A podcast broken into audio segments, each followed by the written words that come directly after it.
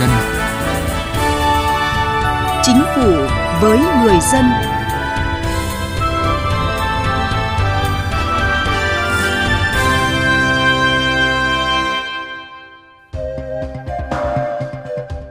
Kính chào quý vị và các bạn. Thưa quý vị, ngay sau khi Thủ tướng Chính phủ chỉ đạo triển khai đề án phát triển ứng dụng dữ liệu dân cư, định danh và xác thực điện tử phục vụ chuyển đổi số quốc gia giai đoạn 2022-2025, tầm nhìn đến năm 2030, đề án 06, Chính phủ và các bộ ngành đã tập trung kết nối, chia sẻ dữ liệu, hoàn thiện thể chế liên quan đến dữ liệu dân cư, định danh và xác thực điện tử. Chương trình Chính phủ với người dân hôm nay, chúng tôi đề cập nội dung nỗ lực số hóa, cải cách thủ tục hành chính nhìn từ việc cấp tài khoản định danh điện tử. Mời quý vị và các bạn cùng nghe. Thưa quý vị, sau hơn một tháng triển khai đề án 06, đến nay 38 bộ ngành địa phương đã thành lập tổ công tác 40 bộ ngành địa phương ban hành kế hoạch triển khai đề án. Với Bộ Công an, từ cuối tháng 2 vừa qua, bắt đầu triển khai cấp định danh điện tử cho công dân để thực hiện các thủ tục hành chính qua mạng. Công an thành phố Hà Nội đang khẩn trương giả soát danh sách, thu thập thông tin để tiến hành cấp tài khoản định danh điện tử cho người dân. Việc làm này giúp kịp thời cập nhật thông tin vào hệ thống dữ liệu quốc gia về dân cư. Thiếu tá Nguyễn Thành Lâm, Phó trưởng phòng Cảnh sát Quản lý về Trật tự xã hội Công an thành phố Hà Nội cho biết. Ngay từ khi Bộ Công an triển khai định định điện tử, Công an thành phố đã có kế hoạch triển khai cũng như tập huấn cho lực lượng công an 30 quận huyện. Bên cạnh đó thì chúng tôi cũng đẩy mạnh các tuyên truyền để người dân hiểu rõ được rằng là việc ừ, định danh điện tử là thủ tục rất đơn giản và thuận lợi và công dân có thể làm bất kỳ ở công an ờ, đơn vị nào trên địa bàn thành phố. Khi sử dụng danh tính điện tử, hệ thống sẽ tự động điền thông tin của công dân vào các đăng ký mà không phải khai báo, điền thông tin bằng tay như lâu nay. Đồng thời với tài khoản định danh điện tử, công dân có thể ngồi tại nhà để thực hiện nhiều dịch vụ công, các giao dịch tài chính như là thanh toán hóa đơn điện, nước, đóng bảo hiểm xã hội, bảo hiểm y tế, chuyển tiền. Chị Đỗ Thanh Huyền ở thành phố Hà Nội và ông Mai An Khương ở tỉnh Đồng Tháp kỳ vọng Tài khoản định danh điện tử thay thế căn cước công dân vật lý và tích hợp hiển thị các loại giấy tờ của công dân như là giấy phép lái xe, giấy đăng ký xe, bảo hiểm y tế sẽ giúp người dân tiết kiệm được nhiều thời gian cũng như là chi phí công dân có một cái mã số định danh riêng của mình hướng tới là phục vụ người dân tốt hơn. Bởi vì một con người với một cái mã ID đấy, anh có thể lên bất kỳ một cổng nào, anh có thể làm bất kỳ một cái dịch vụ nào mà chỉ là cái hệ thống nó chỉ xác định đấy là một người duy nhất và cái người đó có thể được sắc tím trong cái hệ thống điện tử. Có những cái thông tin hay những giấy tờ gì cần thiết tích hợp vào cái hồ sơ điện tử thì à, à, có thể à, cho cơ quan viết để tích hợp vào hồ sơ điện tử tạo điều kiện cho à, tôi sau này tiến hành các cái thủ tục hành chính đối với cơ quan nhà nước thì rất là thuận lợi tôi thấy nó rất là hữu ích theo Thiếu tá Hoàng Văn Dũng, Phó Giám đốc Trung tâm Dữ liệu Quốc gia về Dân cư Bộ Công an, tài khoản định danh điện tử được quản lý và xác thực trên ứng dụng định danh điện tử quốc gia do Bộ Công an phát triển. Khi công dân đến cơ quan công an làm thủ tục cấp, đổi, cấp lại căn cước công dân gắn chip thì có thể thực hiện đăng ký cấp tài khoản định danh điện tử. Đặc biệt, thông tin được xác thực từ cơ sở dữ liệu quốc gia về dân cư là dữ liệu gốc được chính phủ giao cho Bộ Công an quản lý, nên khi thực hiện các giao dịch điện tử trên môi trường điện tử sẽ thuận tiện và an toàn. Trong cái tình hình dịch bệnh Covid diễn ra hết sức phức tạp hiện nay và khi sử dụng tài khoản định danh điện tử này sẽ giúp công dân không phải thực hiện các cái thủ tục tại cái cơ quan công an hoặc là những cái cơ quan nhà nước khác ờ, khi đi làm các thủ tục hành chính không phải đến trực tiếp cơ quan để thực hiện thông qua các dịch vụ công mức độ 4, mức độ 3 để giảm thiểu cái việc đi lại của công dân cũng như cái chi phí về cái việc ờ, xác minh rồi ờ, thời gian công sức của công dân trong cái quá trình thực hiện các thủ tục hành chính. Và cái tài khoản định danh điện tử sẽ được Bộ Công an thông qua việc kết nối với các cơ quan dữ liệu chuyên ngành, các bộ ngành để thực hiện xác thực thông tin và đảm bảo được thông tin tài khoản của người dân về định danh điện tử là chính xác nhất. Bộ Công an cũng cho biết trong thời gian tới tiếp tục đẩy mạnh ứng dụng định danh và xác thực điện tử, triển khai đề án ứng dụng dữ liệu dân cư, hệ thống định danh và xác thực điện tử trong chuyển đổi số quốc gia tầm nhìn đến năm 2030.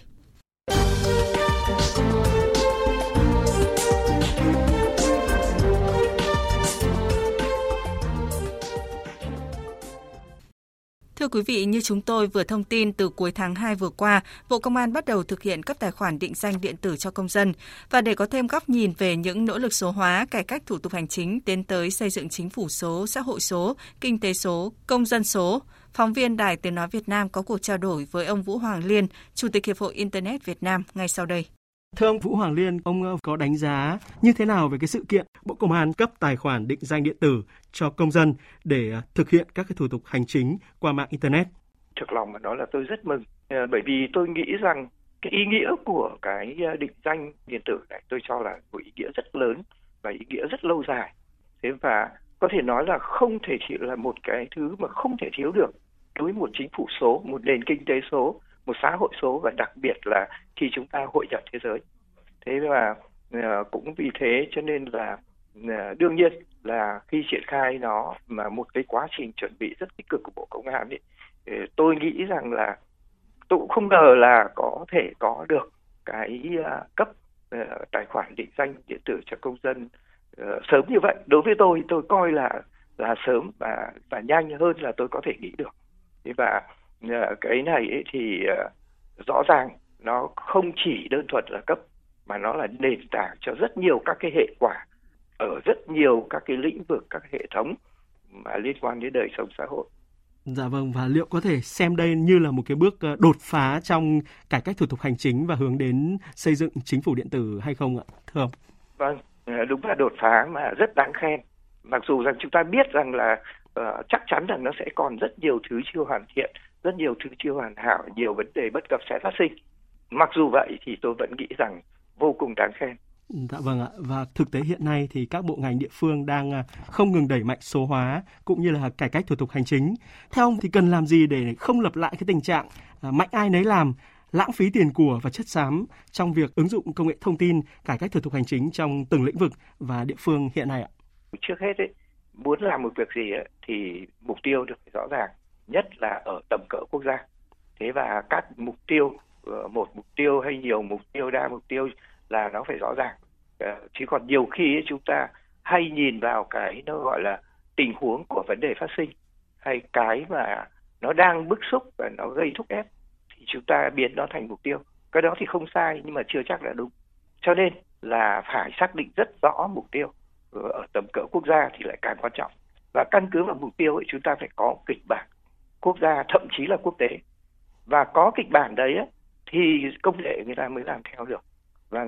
cái việc mà mô tả những cái hành vi ờ, liên quan đến kịch bản nó mới thì nó mới được ứng dụng ờ, đúng. Thế và cái việc mà uh, kịch bản như vậy ấy, đó cũng sẽ rất rõ ràng mối quan hệ cái sự liên quan liên kết giữa một cái hệ thống này với nhiều hệ thống khác uh, trên cùng một mục tiêu hoặc uh, với các mục tiêu khác nhau thì thường là chúng ta không rõ ràng cái này để thành ra nó làm cho bối rối cho anh em làm công nghệ.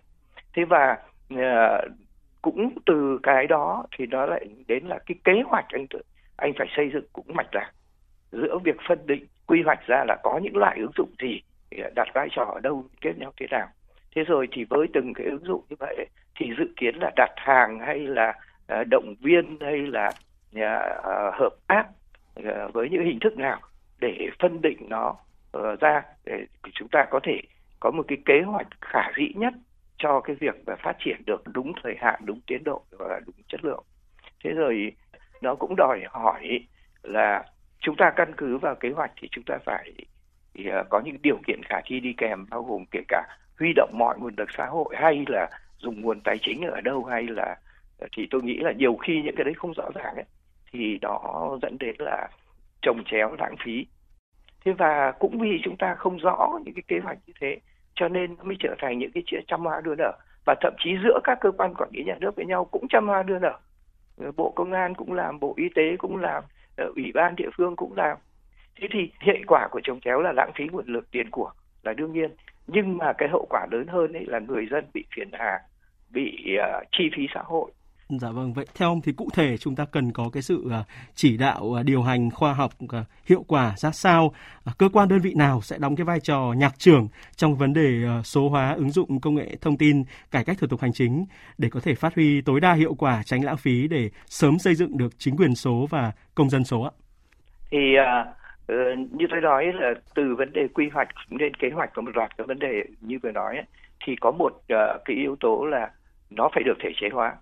còn nếu không thể chế hóa thì nó sẽ không có hiệu lực ờ, để điều hành. Thế và đã thể chế hóa có nghĩa rằng ờ, nó phải được xuất phát từ các cơ quan quản lý nhà nước. Thế thì ở đây chúng ta có rất nhiều cơ quan quản lý nhà nước ờ, liên quan đến công nghệ thông tin thì nó là bộ thông tin truyền thông. Liên quan đến khoa học công nghệ kể cả công nghệ cao cũng như là uh, R&D thì nó lại là bộ khoa học công nghệ. Thế liên quan đến vấn đề bệnh dịch thì nó lại là bộ y tế thì với mỗi một lĩnh vực nó sẽ có một số các bộ ngành có liên quan. Thế rồi ờ, chúng ta bảo đổ đầu một bộ ngành. Thí dụ vì liên quan công nghệ thông tin mà chúng ta đổ đầu bộ bộ thông tin và truyền thông, tôi nghĩ chưa phải là đúng. Thế và ờ, trách nhiệm mục tiêu thì nó là bộ y tế trong tình hình covid vừa rồi. Ờ, trách nhiệm về công nghệ thông tin thì là bộ thông tin truyền thông. Thế rồi trách nhiệm về quản lý tại địa phương, công dân các vấn đề xã hội thì lại là ủy ban nhân dân các tỉnh. Thì rõ ràng bất cứ một cái gì nó cũng rất nhiều cơ quan có liên quan. Thế và uh, nếu nói rằng chúng ta dễ dàng chọn ra một bộ nào đó để đứng ra đứng mũi chịu sào và làm đầu mối cho tất cả thì tôi nghĩ là không dễ. Cho nên tôi cho rằng cái chương trình chương trình kiểu như vậy trọng yếu và có cái ý nghĩa như thế thì một là chính phủ văn phòng chính phủ đứng ra. Hai là thành lập một cái thì một cái tổ chức để mà xây dựng kịch bản lên kế hoạch lên quy hoạch có phân công có tạo các cái điều kiện khả thi để thực hiện cũng như là kiểm tra đánh giá điều chỉnh kịp thời nhưng nó phải là một tổ chức chung mà khẳng định luôn nó phải là được sự điều hành của chính phủ Xin được à, cảm ơn ông Vũ Hoàng Liên, Chủ tịch Hiệp hội Internet Việt Nam đã bàn luận cùng chúng tôi. Thưa quý vị, Mới đây chủ trì phiên họp về kết quả bước đầu và các nhiệm vụ giải pháp thúc đẩy triển khai đề án phát triển ứng dụng dữ liệu dân cư định danh và xác thực điện tử phục vụ chuyển đổi số quốc gia giai đoạn 2022-2025, tầm nhìn đến năm 2030 Thủ tướng Chính phủ Phạm Minh Chính yêu cầu các bộ ngành địa phương phối hợp với Bộ Công an triển khai tích hợp các giấy tờ công dân để sử dụng thẻ căn cước công dân và ứng dụng định danh điện tử quốc gia của Bộ Công an, trong đó tích hợp thông tin thẻ bảo hiểm y tế, giấy đăng ký xe ô tô, giấy phép lái xe xe, thẻ ngân hàng, vân vân, tạo thuận lợi cho người dân trong các giao dịch. Đồng thời yêu cầu các bộ ngành địa phương khẩn trương đẩy mạnh việc triển khai các dịch vụ công trực tuyến, tập trung triển khai 25 dịch vụ công thiết yếu tại đề án để phục vụ người dân và doanh nghiệp bảo đảm hoàn thành trong 6 tháng đầu năm 2022. Tới đây, chúng tôi xin được kết thúc chương trình Chính phủ với người dân hôm nay. Chương trình do biên tập viên Thu Thảo biên soạn. Cảm ơn quý vị và các bạn đã chú ý lắng nghe. Thưa chị, chị có thể cho biết là đối tượng nào sẽ được trợ giúp pháp lý? Vâng, theo quy định của Luật trợ giúp pháp lý năm 2017 thì đối tượng được trợ giúp pháp lý miễn phí bao gồm người có công với cách mạng, người thuộc hộ nghèo, trẻ em, người dân tộc thiểu số cư trú ở vùng có điều kiện kinh tế xã hội đặc biệt khó khăn, người bị buộc tội từ đủ 16 tuổi đến dưới 18 tuổi, người bị buộc tội thuộc hộ cận nghèo và một số nhóm người có khó khăn về tài chính gồm có cha đẻ, mẹ đẻ, vợ, chồng, con của liệt sĩ và người có công nuôi dưỡng khi liệt sĩ còn nhỏ, người nhiễm chất độc da cam, người cao tuổi, người khuyết tật, người từ đủ 16 tuổi đến dưới 18 tuổi là bị hại trong vụ án hình sự nạn nhân trong vụ việc bạo lực gia đình, nạn nhân của hành vi mua bán người theo quy định của luật phòng chống mua bán người, người nhiễm HIV. Vậy thì người được trợ giúp pháp lý có phải trả tiền không thưa chị? Nếu họ là người được trợ giúp pháp lý thì sẽ được trợ giúp pháp lý mà không phải trả tiền, lợi ích vật chất hoặc lợi ích khác. Vậy chị có thể cho biết là làm cách nào để liên hệ với Trung tâm trợ giúp pháp lý nhà nước anh hãy tìm địa chỉ liên hệ và số điện thoại của Trung tâm trợ giúp pháp lý nhà nước theo những cách sau đây. Thứ nhất là truy cập danh sách tổ chức thực hiện trợ giúp pháp lý, người thực hiện trợ giúp pháp lý trên cổng thông tin điện tử Bộ Tư pháp hoặc trang thông tin trợ giúp pháp lý hoặc trang thông tin điện tử của Sở Tư pháp tỉnh thành phố. Thứ hai là gọi về Cục trợ giúp pháp lý Bộ Tư pháp theo số điện thoại 0246 273 9641 để được hướng dẫn cụ thể. À, vâng, cảm ơn chị.